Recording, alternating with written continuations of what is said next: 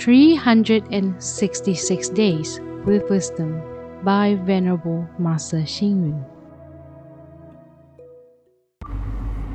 April 19. The path of ships is the ocean. The path of light is the night. The path to good behavior is charitable deeds. The path to enlightenment is compassion and wisdom. Where is our path in life? Though our path here is only a brief journey in the eternity of life, all of us should endeavor to walk the right path. What is the right path? The right path for children is to practice filial piety and honor their parents. Husband and wife should love and respect each other. Students should work diligently in school. Friends should help and look after each other. All these are our right paths in life. Zhenji says, It is better to be lacking but on the right path than to be affluent and deviant from the path.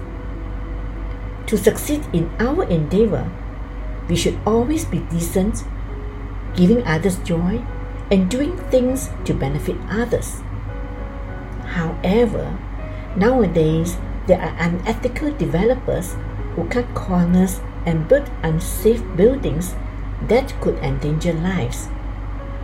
There are greedy lawyers who instigate trouble by initiating unnecessary litigations and lawsuits just to make fast money. There are also shrewd bankers who scheme and manipulate to earn extra dollars. It is really unfortunate these people choose to walk on the narrow path of deceit. They do not take the right path and instead go down the deviant one. In the end, they will reap the bitter fruit of their own misdeeds. The Sutra says, Bodhisattvas fear causes and sentient beings fear effects. The right path is certainly the road to heaven while the deviant path will lead to hell. Which path would you like to take? Read, reflect, and act. To succeed in our endeavors, we should always be an upright person, giving others joy and doing things to benefit others. Please tune in, same time tomorrow as we meet on air.